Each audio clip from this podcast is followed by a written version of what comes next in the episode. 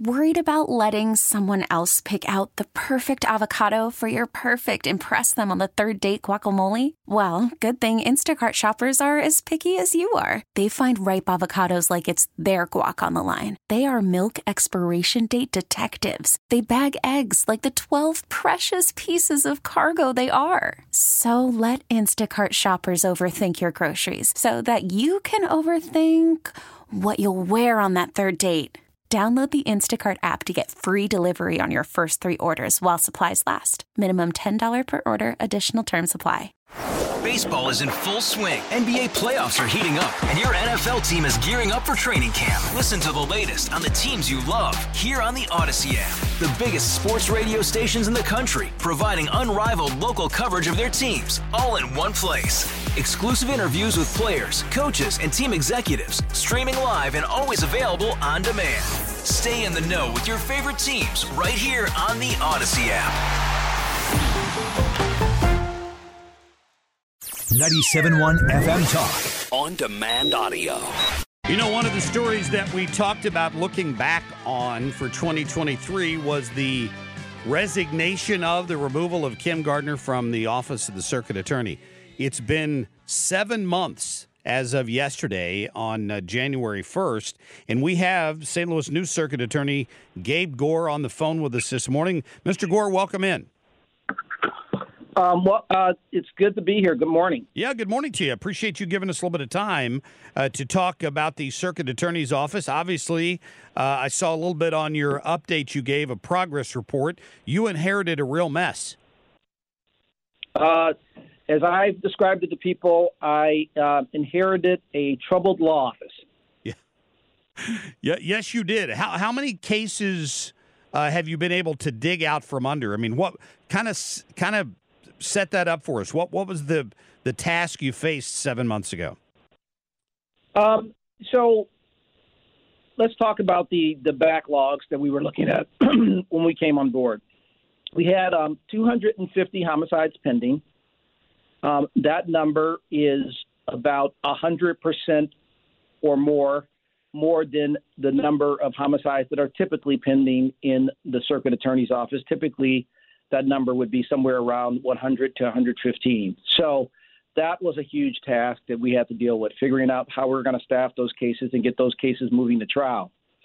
Um, the other issue we had to deal with, uh, which the media has been talked about a lot in the media, is we had 6,700 applications for warrant pending that had not been reviewed. And what that means is that those are 6,700 cases where police officers had made arrests or collected evidence and made the decision that charges were appropriate and had followed the standard procedure of submitting them to the circuit attorney's office for review. And you know these cases just had not been reviewed. That's what everybody refers to when they talk about the warrant office backlog. So we were dealing with those um, two big issues. So those are the, the big things we had to dig out from under and the difficulty that we encountered is that at the time I got here, there were 25 attorneys on staff. Um, there were 22 attorneys that we would refer to as trial staff, so really to deal with, with the cases that are going to court. And um, that number was way down from the typical number, which is you know somewhere in the neighborhood of 60 it had been um, prior to the Gardner administration. Wow. So, so that's what we were digging out from. Yeah. So would you agree then that the message that was being sent to criminals was you, you go ahead and do what you want, you're probably not going to be prosecuted for it.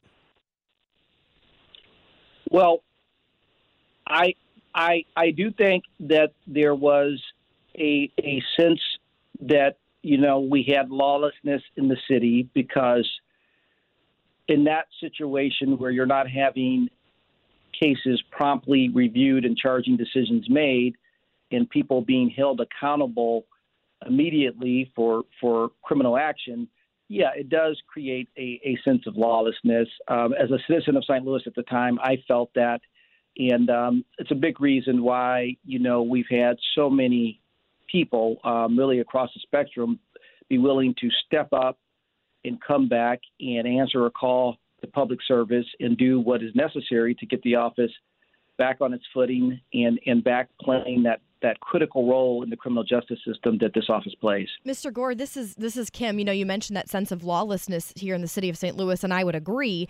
I think part of the issue was Kim Gardner's terrible relationship with police officers. So, what have you done to try to repair that relationship with St. Louis police?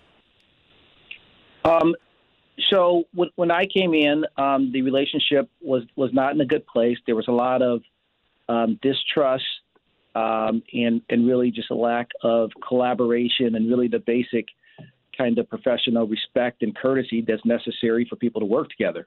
Um, I uh, sat down with uh, Chief Tracy, who, who, you know, my, my swearing in was, was very sudden. He had to move his schedule around, but he thought it was important that he be there at my swearing in. We chatted at my swearing in and made arrangements to meet later that week. Uh, we met for a couple hours and talked about how important it was for us to have a productive professional relationship, how important it was for his officers to be able to work effectively and cooperatively with um, with the attorneys here in the circuit attorney's office. And we talked about a lot of things, and and that relationship has been good. Um, it has been continuing. We we still meet regularly and uh, discuss you know places where our offices can cooperate and work more effectively together and we plan to continue that.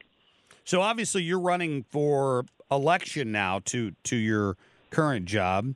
I know Kim Gardner uh, largely, and I, we don't know what her future holds, but she ran on a criminal justice reform platform. What what is your platform? Um, I am I am running on a platform that um, we are doing the work necessary to restore the circuit attorney's office to its critical role in the criminal justice system. I think people got a glimpse of what it looks like when the circuit attorney's office cease fulfilling that role, and I don't think anybody wants that. So, so that's my focus. Um, my focus is to approach each case in this office, as I have approached every case throughout my 30-year legal career, which is you look at each case, you look at the facts, you look at the law, and you proceed with the best strategy and approach in that case. So every case is individual, and I, we don't have any overarching philosophy other than that um, we are going to aggressively prosecute violent crime. We um, are going to enforce the law in terms of property crimes. Um, and where appropriate, we're going to show compassion. We're going to have a robust diversion program and provide people second chances where that's appropriate and where we think we have a chance to intervene and redirect someone from a life of being a habitual participant in the criminal justice system. So those those are the things I'm going to run on. Um, that's that's our approach. There's no magic to it. Um, I'm not trying to put a particular um, description or title on it. Um, it's it's effective uh, prosecution is what I would call it. I, I, know the homicide numbers are down this year. What do you attribute that to? What what do you think is causing that number to drop? So I'm I, am i am not a criminologist. Um, I understand that you know uh, there's a lot of factors that affect that uh, demographic trends. Um, you know the the fact that we're now further removed from the pandemic. Um, but I, I believe that the other things impacting it are um, the programs and the um, new approaches that uh, Chief Tracy has put in place. I believe that's having a very positive impact.